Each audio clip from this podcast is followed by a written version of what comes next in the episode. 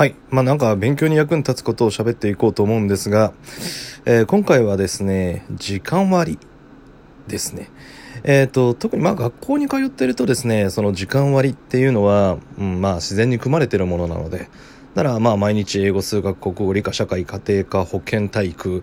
まあ様々なものをですね、一週間でこなしていくわけですね。で、これ、時間割がなかったら、ま難しいわけですよ。そうですね、えー、今から何しよっかなって言って、えー、うんじゃあ英語とかですね。うんじゃあ今日も英語みたいな。今英語楽しいから英語みたいな風になっちゃうので、まあ、うまくできないですし。でまあそれかもしくは何やろっかなっていう風に悩んでる間にどんどんどんどん時間が過ぎていくわけですね。でこの何やろっかなっていうのにも人は精神力を使ってるのでこの段階でかなりやる気ゲージってのは下がってきてしまうんですよね。でさらにえー、あじゃあこれに決めたっていうふうに決断するためにリソース割いちゃうのでそれでまたもっともっとやる気がなくなってしまうわけですよ。ので大事なのは、えー、自分の勉強の時間割をしっかりと作ること。で多少それを守れなくてもまあ構わないわけですよ。結果としてね、えー、勉強量が増えればいいわけですから。そうすると少しずつ勉強量勉強時間が増えてくるはずです。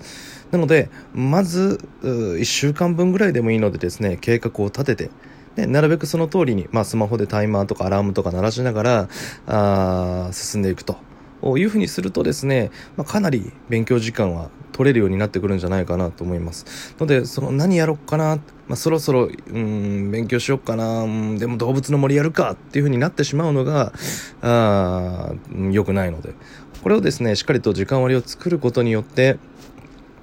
えー、勉強時間、総量を上げていくっていうのが非常に大事なんですね。で、俺も3年前ぐらいまではですね、あの、しっかりと、お1年ぐらいかなのスパンでまず計画作ってでそれをタームごとに分けて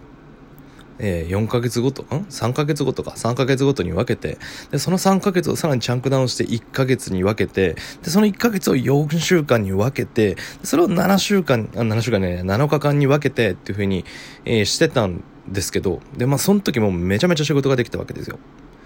で、えっ、ー、と、まあ、ちょっと子供ができたのもあって、うん、そうもこうも言ってらんなかったのあので、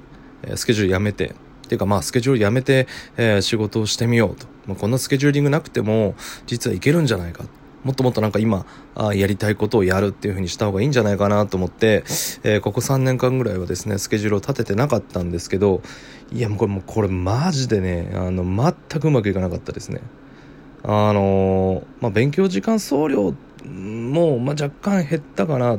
と思いますし、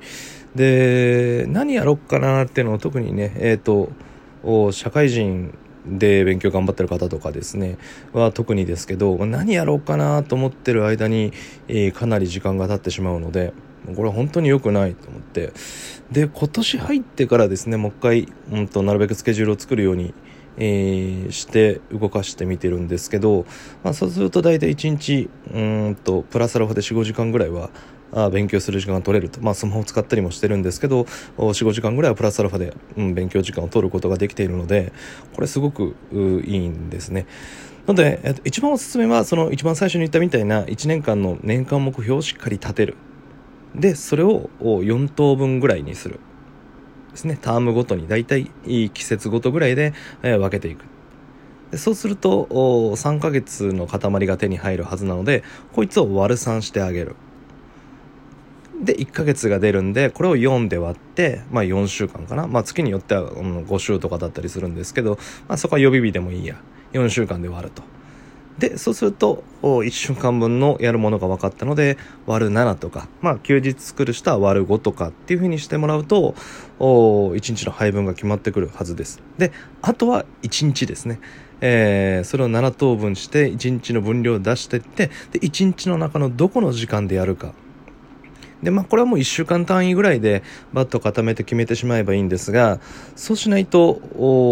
何時からやろうかなっていうのを考えるその決定コストをとにかくもうひとまとめにしてしまいたい。毎回毎回発生させると、とにかくそこで、えー、精神力が使われてしまうので、1週間の頭とかにもすでにやることをガツッと決めている状態に、えー、して、しか迎えてくれるとですね、生産性、勉強性上がっていくんじゃないかなと思います。